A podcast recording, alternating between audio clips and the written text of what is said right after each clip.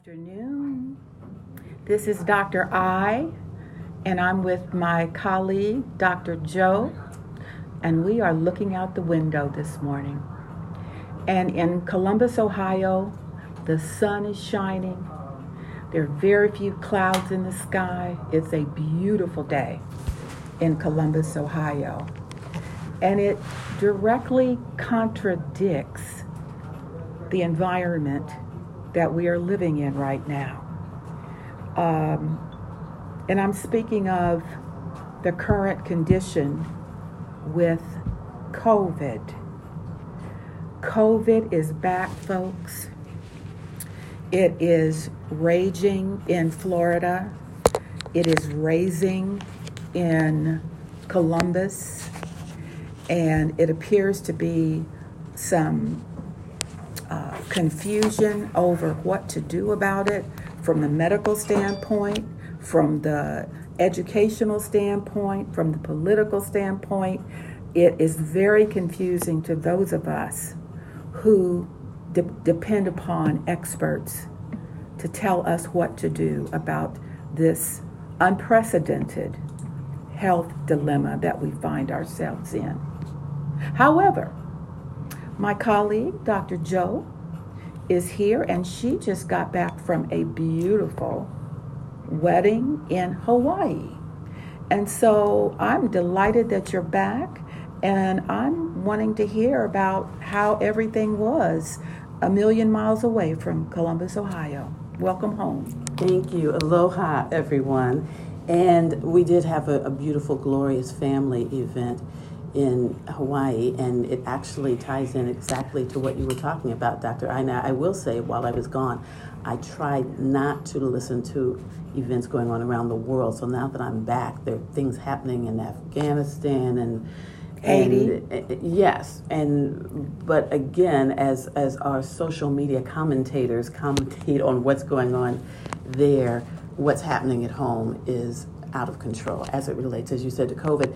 In Hawaii, to get into Hawaii, even though of course it's part of the United States, you had to show either uh, a vaccination card or you had to show proof of a negative test several days before you traveled, and not just a negative test from anyone. You had to go through one of their service providers. So Hawaii is very stringent, and in fact, the week we got there for the wedding, the governor had imposed once again restrictions on crowd sizes. So we were initially biting our nails that the wedding could go off as planned. It was sufficiently small enough and outdoors, so it did happen. And the governor had also imposed a mask mandate that people there were actually very good about following, especially because tourism is so huge in Hawaii, they just can't afford to shut down again. Although they did tell us that their Asian tourist population has not yet been able to come back to Hawaii without coming through the United States if they want to get there because the Asian government is still prohibiting travel so much. And of course, there is compliance. And so I'm very saddened. You know, when we talk about COVID on this show, and we've had wonderful experts to talk about it, and I try very hard not to express my personal opinion because the purpose of the window is to allow other people to reflect based on the expertise of our guests.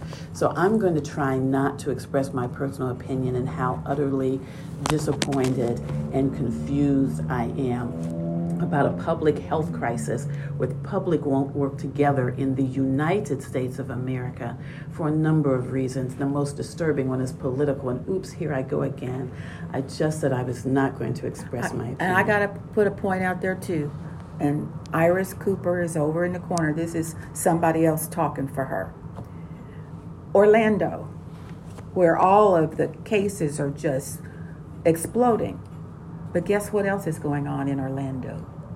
Amusement parks, vacations, people that are wanting and demanding that we're going to stay open because we got to make money. That's how it becomes political. The people with the money pressure the people in control. Forget about the illnesses. We got to keep these doors open. And that's one of the biggest points of confusion across the nation. Not to mention those who are pandering to try to get the votes of a certain market segment. And so, as we look at schools reopening, there are schools that are requiring masks, there are schools that are requiring vaccination. Same is true for churches. There are schools that are requiring um, uh, negative tests, but then there are government officials, elected officials, who are coming out with various mandates that prohibit those types of restrictions from going into place. And so, oops, there I go again, sliding into my personal opinion. But I really don't have to do that today because, as always, we have absolutely stellar guests who agree to, to invest their time and their energy and expertise in helping our audience understand what's going on based on facts and not fiction and not rumor, and therefore form your own opinions, not to be biased at all by mine, which I'll probably continue to state throughout the program. And so, and we understand that there are some of our folks out there that will never forget the Tuskegee experiment.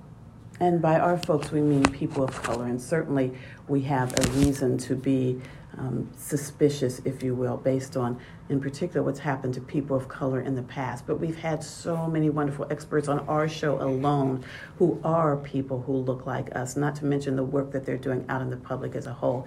And so, this is exactly what we've said we wanted people who look like us, people who care about us, people who have the expertise to come to us and to talk to us about what's going on and help us reflect through the window. And so today, we're delighted to have one of those experts in studio with us. She's someone who I've had the pleasure of just meeting with in the past few years. I feel like I've known her all my life, though, because of ways that her expertise has impacted me, not only professionally in terms of our work together, but also personally, because some of the experiences that I've had in my real life are very consistent with the types of things that she right now is lending her expertise to.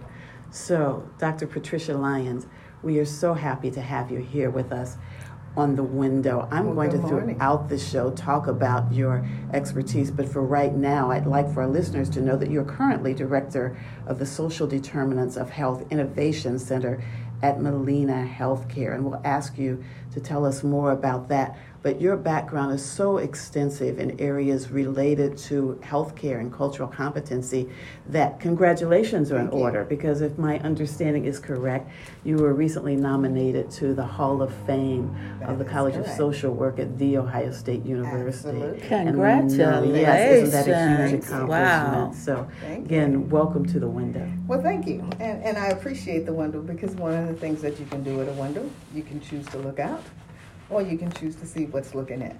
You can raise the window up, or you can choose to let the window down. And so today, um, just in what you talked about in your introduction, a lot of what we will spend some time on and with the audience, you know, I'm grateful for your listening. Um, but to know that let's do a couple of things. Let's, first of all, let's just set the stage to do two things I always ask.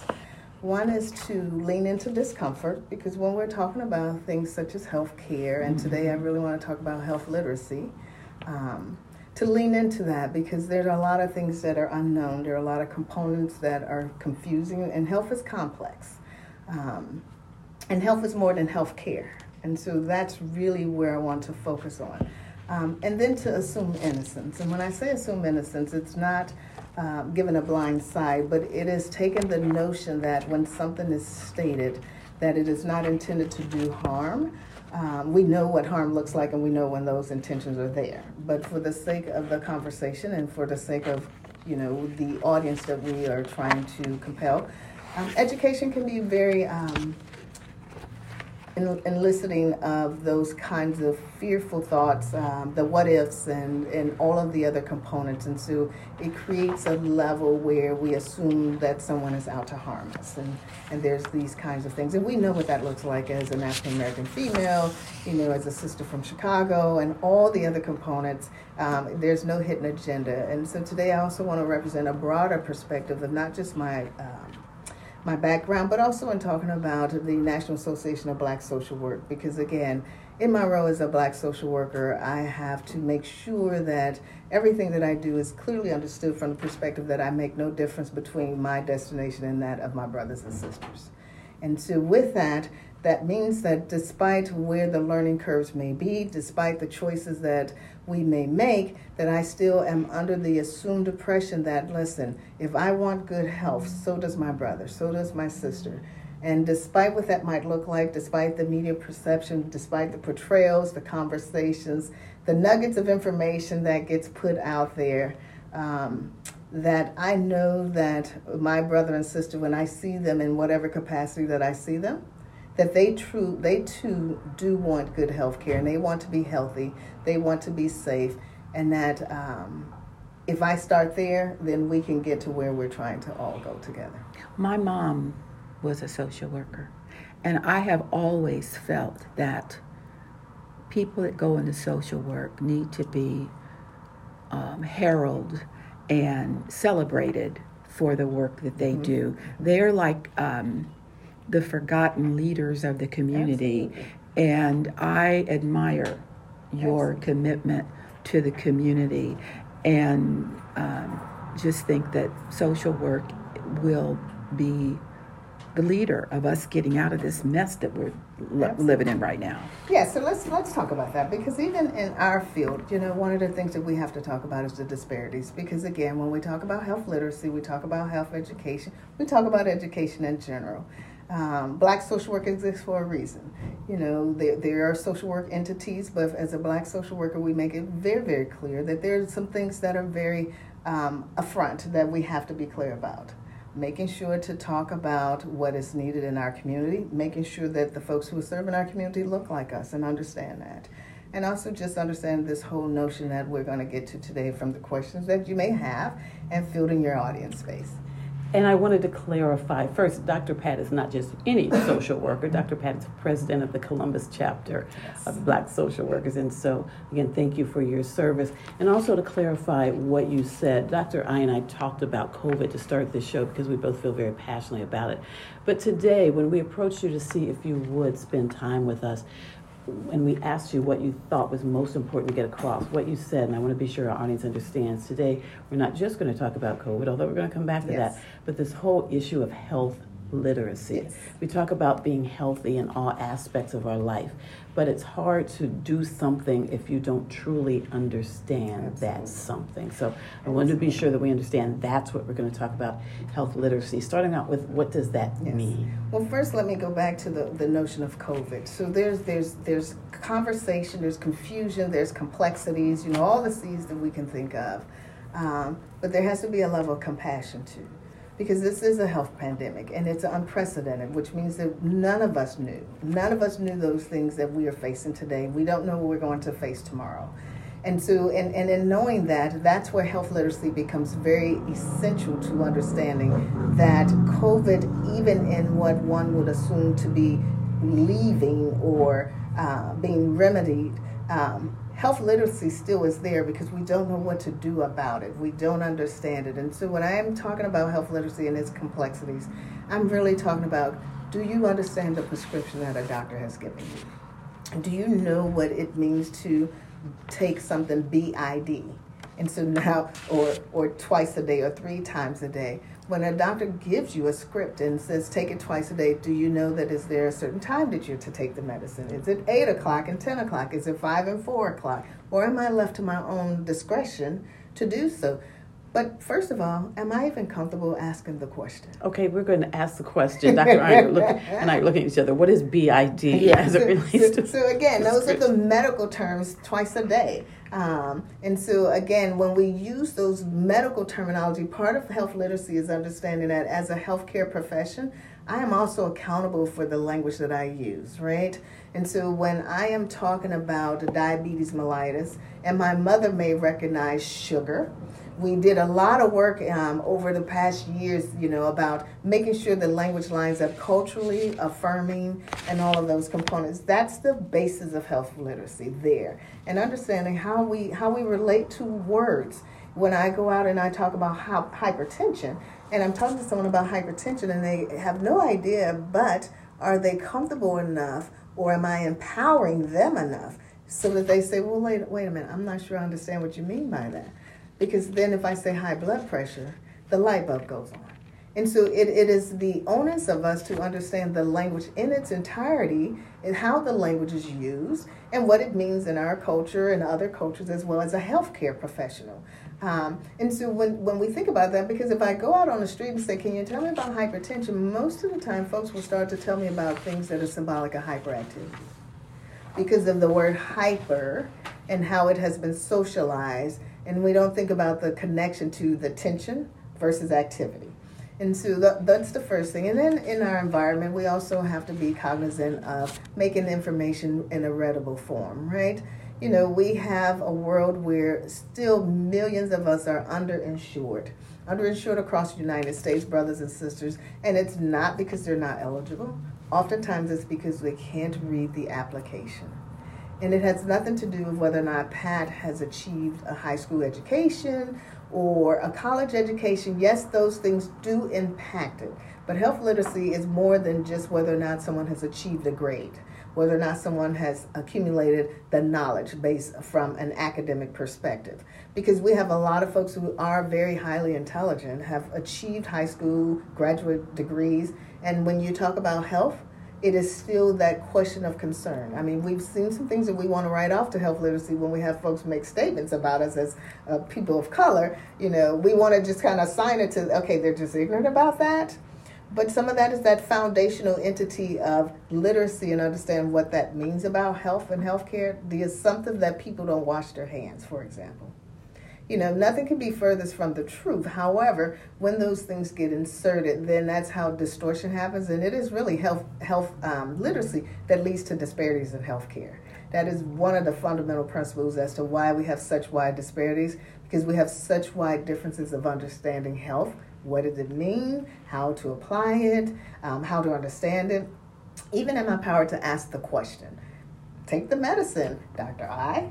Well, you know what? I have two prescriptions, and I have read the information that comes from the pharmacy, and I know nothing more after reading it mm-hmm. than I did when I started.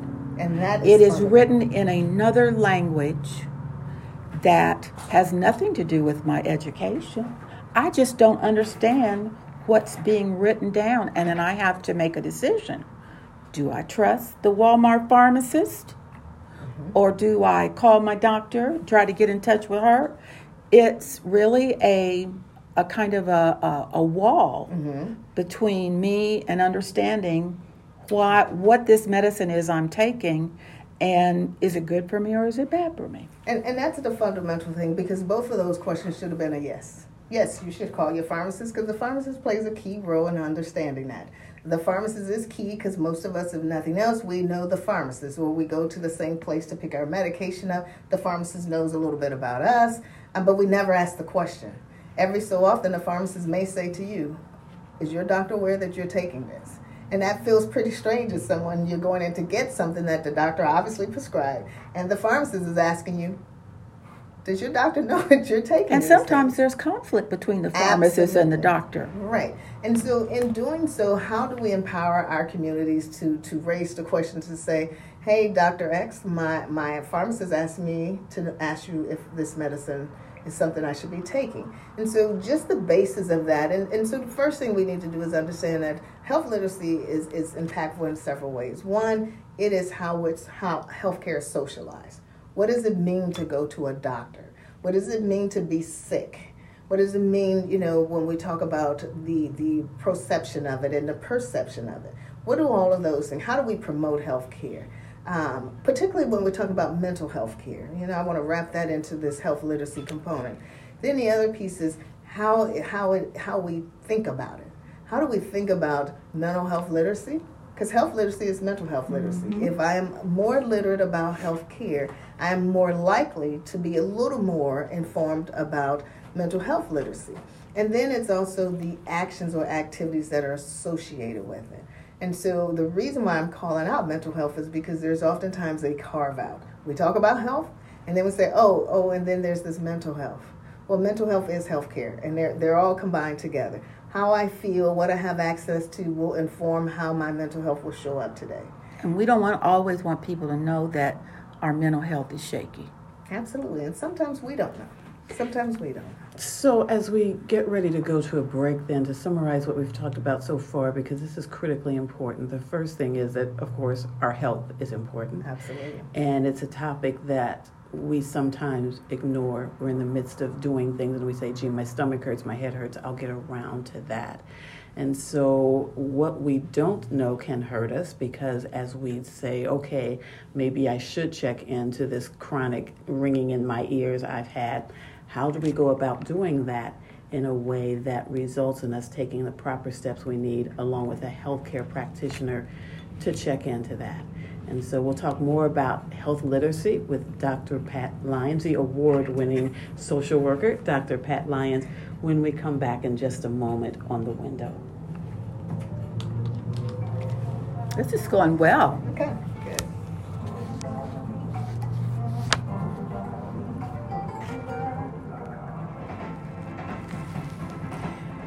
We are back on the window. I'm Dr. Joanna Williamson with my co host, Dr. Iris Cooper, and we are talking to Dr. Patricia Lyons about health literacy. You know, I'm glancing at her resume, and oh my gosh, the list of things she has done. She has done extensive work with Nationwide Children's Hospital here in Columbus, Ohio. Excuse me, she's a consultant. She's most recently been the facilitator and program manager of the Commission on Black Girls that was commissioned by the City of Columbus. Columbus City Council. She's worked with Mount Molina Healthcare and, and, currently does work with Molina Healthcare. She's been executive director for the Center for Epidemiological Research for Individuals with Intellectual and Developmental wow. Disabilities. All right, that's so she has a four or five page resume, and that's not even her publication. and the reason that I say that is first because, as we already talked about, who you're getting your information from is so important. Yes. We live in an over information, disinformation, misinformation kind of world where I can go to social media and get everything diagnosed Anything. from who I voted for to why my toe hurts, and a lot of it is wrong information. So, who we get our information from is important. Qualifications matter, and especially for people of color or disenfranchised populations or populations who always end up at the bottom of the list as it relates to healthcare factors. It's so important that we have people can trust. And and Dr. Uh, Pat, to turn it back over to you, I was going to ask how, as we continue our discussion, how it is we become more health literate. But I'll share with you real quickly what I learned. Okay. That a relationship with a healthcare provider is just that. It's a relationship. Yes. And so whether it's mental health, physical health, your children's health, elder care, all of which I had, I wish we had time to talk Mm-hmm. about. If you're working with a healthcare practitioner and they're not answering your questions or they're not using terms that you understand or they can't return your calls, or I love the fact that a lot of our healthcare systems now have my chart kind of configurations where you can send an email message and telehealth. Yes. If that's not working to you, it's time to get a divorce from that mm-hmm. practitioner. It's usually painless. okay, so, but so, so what I would like to say in, in that regard is first let's let's assess the situation, right? Because because when Dr. I don't call me back at the moment when I'm feeling my worst is very crucial than when Dr. I don't call me back and I'm feeling good and I just had a question. And so first of all, we have to really take an inventory of what our what we can tolerate. You know, so so that relationship is very important, but the tolerance of how much we think we can give um, is, is very crucial too. And so in having a relationship, it is not okay that you know because I have a relationship with Dr. I that she didn't call me back for a week. You know, mm-hmm. and sometimes I think we miss the step and thinking of that relationship and therefore our health needs aren't getting addressed in a timely fashion because we're given too much to the notion of the relationship. But that's just a small portion of it.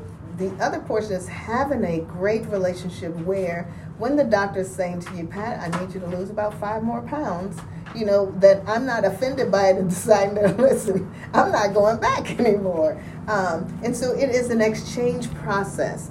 And, and also, family, I want you to understand you also pay, play key in the role of health literacy you know get in the business of being in the business right? You know don't don't say well i don't want to ask because i don't want her to know um, or i don't want him to know or he always asking these questions. You know that's very very important. You know get in the business of being in the business because you know understanding what your family member is going through is crucial in their development of their literacy and also being capable of saying to them, I see these things. I know you may not be aware of them, but I am concerned. And so expressing a concern um, comment or even saying, Are you aware? Do you know what you're taking? You know, when parents come home, we're comfortable with our parents as they're aging in place. We're comfortable saying, Well, mom, tell me what you're taking. What is it for? Those kinds of things. But then my 32 year old daughter, we won't ask the question. Or my 16 year old who they prescribed a pain medicine because he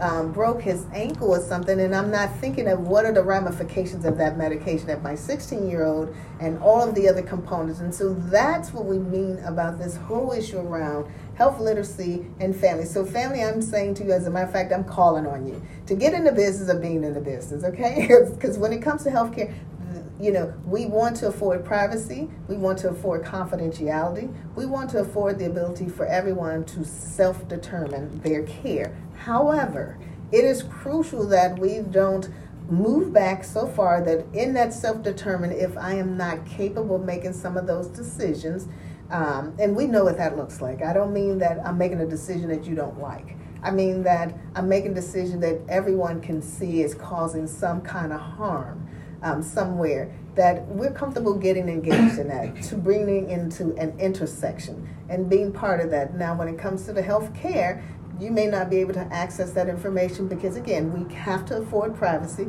we have to afford confidentiality we have to afford the ability for everyone to be able to feel like they can be self-determined in their decision but it's okay to call to the physician or the doctor or the healthcare to say i need help because my so and so, my cousin, my brother. Hey, I got a neighbor that's doing something here. Can you tell me something or can you give me some advice? You are taking some of the content out of my sermon to the generations that follow me. Yes. Um, I would give anything to have my father and my mother recorded about their health care and, and what they went through. And unfortunately, when I could have done that, technology wasn't a part of my life. But now, as I get older, I'd love to know what medicines my mother was taking and why. And, why. Mm-hmm. and my father had high blood pressure and he had gout, mm-hmm. and I didn't pay attention to that. So I'm saying to all of you out there in in internet radio land, if your parents, if your elders are still around, find out about their lives and what they were dealing with and their history, not just what they were doing for uh, uh, occupation, but mm-hmm. what were their health challenges as well. Absolutely. And, and in addition to that, I want to say we have a very, very vital population that, that oftentimes get looked away from depending on the situation. Our reproductive age youth, meaning both male and female, um, you know, there, there is a heightened, and there must be a heightened. We cannot afford to go away from what's happening in maternal health care. Um, you know, I've been some places where folks have said, you know, the health system to black pregnant women is like the police system to black men.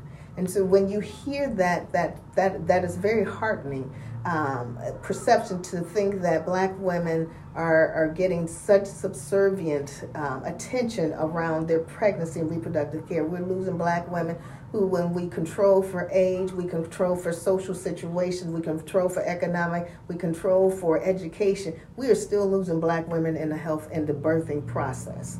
Why is that?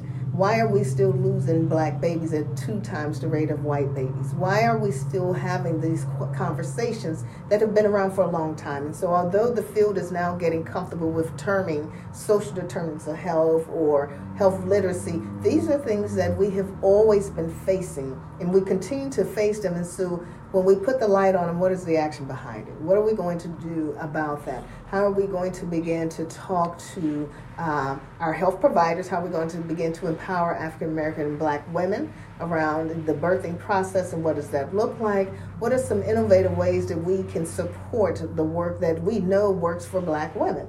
And one of those key essential pieces is, is around mentoring, period Mentoring creates a relationship, whether it's with male or female, where oftentimes I am checking in with that person. They're asking me, How am I doing? Mm-hmm. Typically, when a young person won't talk to a family member, they'll share with a mentor.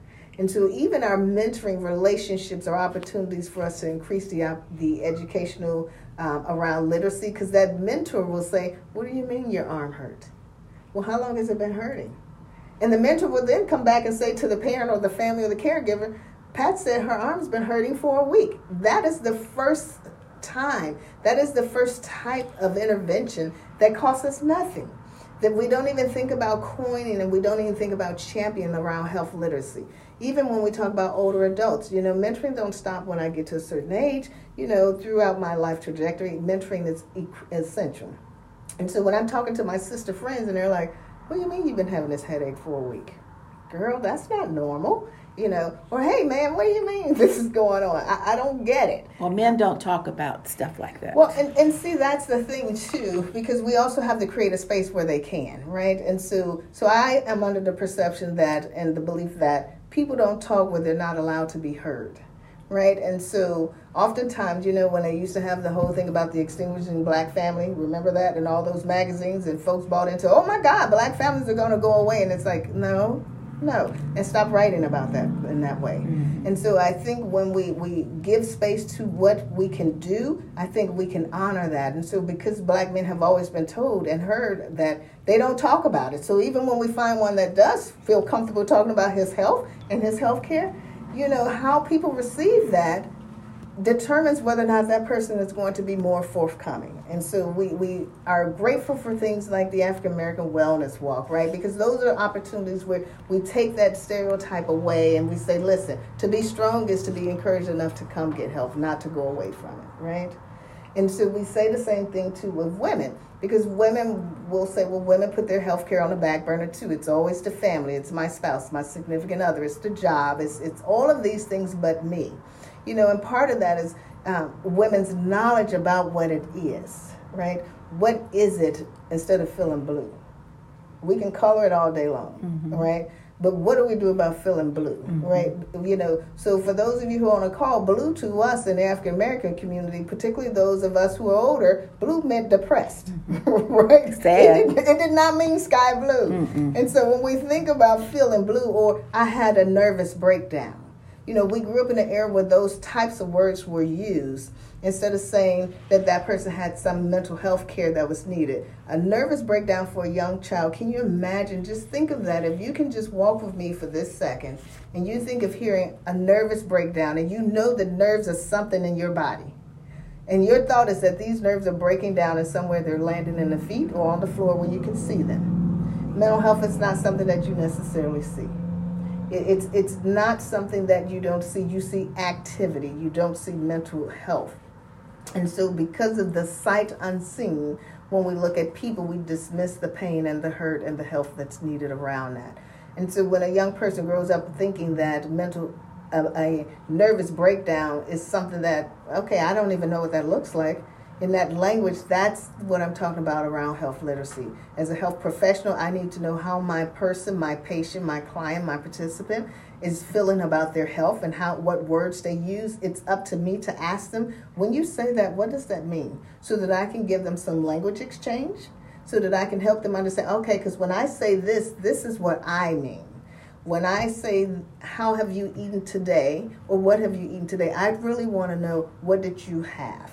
What did you have? And I wanted all those things. And so understanding just the the the limitations in how we engage create why we are having this disparate care because we can talk about the other issue of the racism that happens in terms of the delivery process that's a whole nother conversation but if we can get our literacy around health care mental health care you know to the point where we understand these things then we can address that other piece real easy. We can address that real easy. But when I can't point to it and can't figure it out and can't do it, then what happens is I am then somewhere statistically becoming someone's decision maker about what we as African American and black people don't benefit from or won't participate in. And that leads me back to COVID. Before we go back into COVID, because you know we could go there for a while, and I want to talk more about mental health too, but let's be sure that, that our audience is hearing everything you've said because you've made some important points. So, first, let me say that while Dr. Pat was talking, I had to step out of the room for a moment to, to cough, and I've had this chronic cough for two years now. And so, as we're talking about health literacy, what we've been saying is first be aware of your health. And so, if I've had a two year chronic cough, it seems to me that based on our discussion today, that not only should I go someplace, but the two people here in the studio with me should say, gee, what's with that cough? You should some. really find someone you mm-hmm. trust and respect to go to and say, I'm going to take off the Superwoman cape long enough to say, I've had a chronic cough for two years. It might be something minor that can be addressed, it might be something major that needs to happen. So, being aware of our health, taking steps to do mm-hmm. something about our health. Someone in the studio just brought me tissues as part of what we're as part of what we're saying. But being aware of our health, taking steps to address our health talking to others we know and love if we see someone who we think has an issue that needs to be addressed. Developing a trusting relationship with our service providers is all critically important. You also mentioned people of childbearing years, which, yes. of course, is of special interest to you since yes. you're about, what, a month away from being right. a first time grandparent. I thought you were getting ready to say she was pregnant. I was going to say, stop the presses right we now. We really have a medical, yeah. medical miracle. Oh, my goodness. Right. but congratulations Thank for you. that, although you've been involved in the lives of many young people. And I want to talk to you for just a moment, not just about health care during pregnancy. And by the way, dads, that's part of your responsibility too. I know that that that the, the, the, the father of your soon to be born grandchild has been very much involved yes. with the with the, the mom and of course the child and that's important. But there's this thing called adverse childhood experiences. Mm-hmm. Once a mm-hmm. child is born, can you briefly we have a few minutes sure. before break, so can you briefly sure. tell us what that is and the impact on health sure, down absolutely. the road? So ACEs or adverse childhood experiences it really is when you think of all the things that happen to you in the trajectory of a lifetime. So we start to look at from birth, how many connections do young people have? How many people do you have that are supporting you in the third grade? Do you live in a household where you have access to food? Um, do you know the, the career path of your parents as you age? Have you had housing insecurity? Is there someone in your home has, who has been incarcerated? Um, do you have a parent or two parents in your home? Are you living with a grandparent? Do you have a place to sleep or are you sleeping on auntie's couch? All of those things. When I grew up in my neighborhood, you know, we burned trash at the end of the road, have no idea of the pollution that was involved. You know, I lived in what is now considered the concrete jungle because, again, the pollution in the air environment, we had no idea. We played on steel toys and old refrigerators that were tossed out um, because we lived in a, a lower income community. And so we had no idea about the Freon and all the other stuff that's in refrigerators. You know, we'd play in them forever. You know, when the rainwater would come, we would play in the flooded water, not understanding about the bacteria that's out there. All of these experiences, although to me that childhood appeared to be really good, but all of those experiences really shape our understanding about what the experience is. I lived in a place where there's lots of gun violence and all of those things. And so thinking of that stressor normally as we grow into our adulthood, this is what impacts us. And so we'll share more as we come back. And thank you. Okay. Fear. I'm sorry. Fear of what you know, fear of what you don't know fear of what it's going to do to your family, your friends, your marriage, your significant other. Sometimes we are just afraid of tomorrow. Mm-hmm, mm-hmm. And, and so when we think of fear in, in reference to literacy and health, um, ignorance is not bliss. I know we've heard that, we've been socialized to that. Ignorance is not bliss because when you are informed, you are capable of making some decisions, even if you choose not to make one. Because that is a decision in and of itself. And that's one of the things that I want our audience to understand. The decision to not make a decision is a conscious decision. However, if I don't know it and I am not making a decision, that's a fault. That's a fault of the folks who are responsible for helping me learn. That's a fault of the professionals who are also serving me because I should have the information to make the decision. And as a, a healthcare seeker, it is your right to have that healthcare provider inform you, provide you with what you need to know in the manner to which you need to know it. And so we're doing work on both sides of that, you know, all in the field across the board. We are really trying to galvanize that. And so fear in of itself is just recognizing that if you are afraid, that you are afraid. And that's okay um, that there's no reward that's going to be given to you by hiding the fear. You're not going to gain anything by hiding it. As a matter of fact, you'll do more harm than good. Um, and fear and finding out doesn't make you worse. You know, it, it's sort of like that that old tale that if we educate people about this, then they'll do more of it. It's like that could be furthest from the truth. Nothing could be furthest from the truth. We don't hide information from people so that they don't make decisions. That that's not okay. And so so yes, fear is part of health, part of health care. Um, because it's unknown, particularly when you have conditions where there's no direct answer. Or let me talk about when you're trying to find an answer. Dr. J mentioned that that, that cough she has, right? And so her thought is, I'm going to go to this doctor and, and I'm going to tell them I have this two cough, and they're going to, I'm going to walk out with a diagnosis. Probably not. What you may walk out with is a series of things that will have to be done in order for that healthcare professional to really make a informed decision about or an informed treatment. It may be that she have to do some testing. It may be that she has to do a couple of things that she got to provide feedback on. It may be all of those things, or it may be none of them. But once we do get encouraged enough to go, we have to also remember that that is the first time that person's hearing what it is that we're bringing forth. And so it's not always a magic answer. And so we have to go through a process to now find out.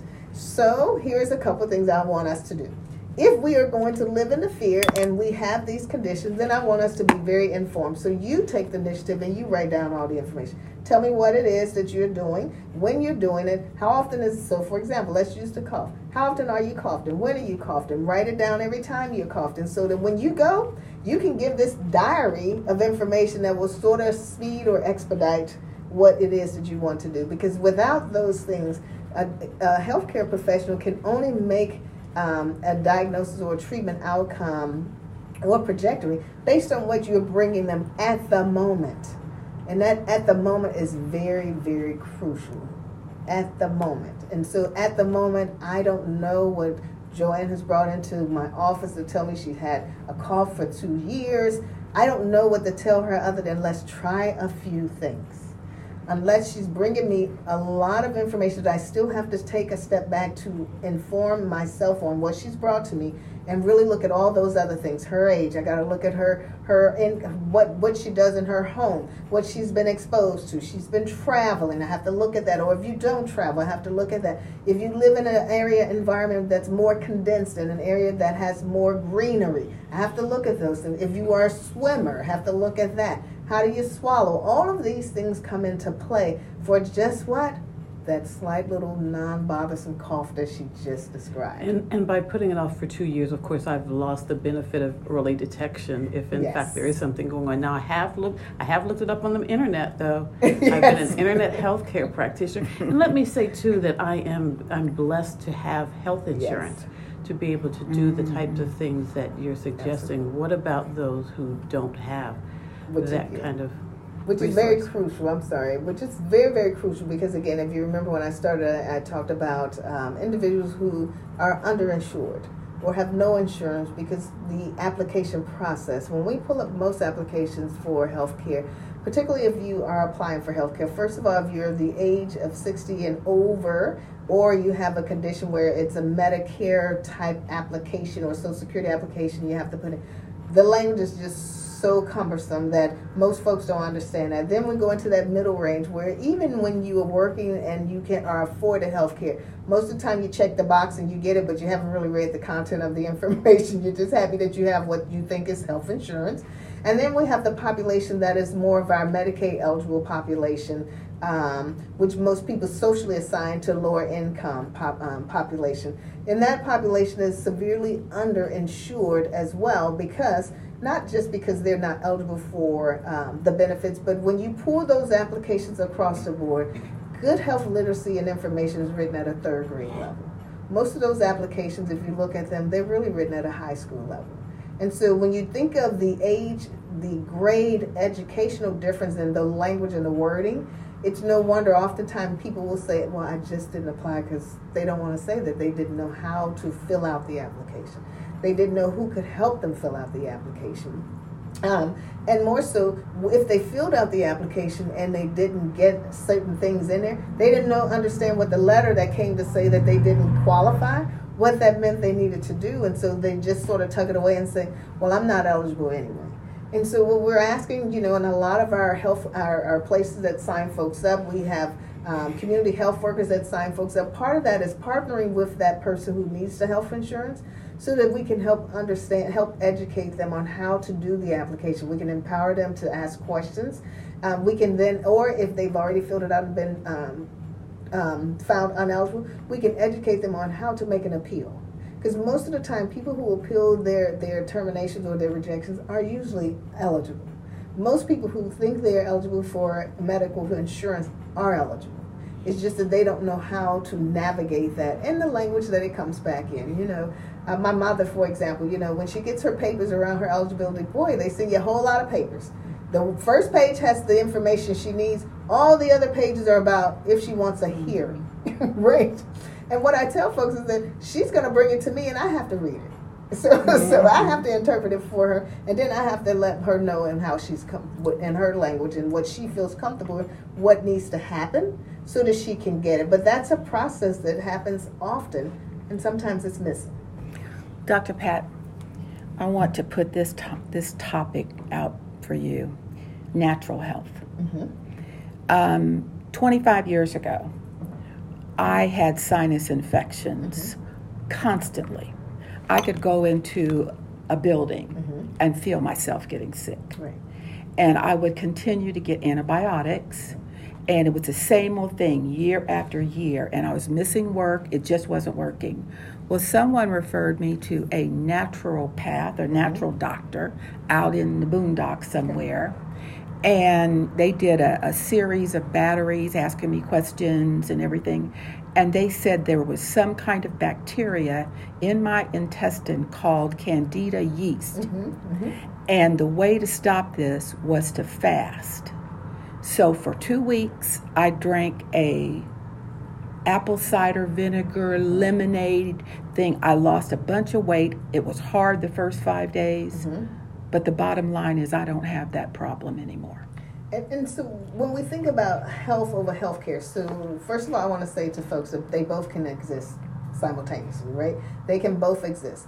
And so think about what we used to do. You know, my mother used to line us up and give us all Fathers John and Castor on spring mm-hmm. break. And she believed that that was going to be the magic cure yep. for us. Mm-hmm. And we all lined up, it was six of us, and we all took our spoonful and, you know, moved on, you know, down the line.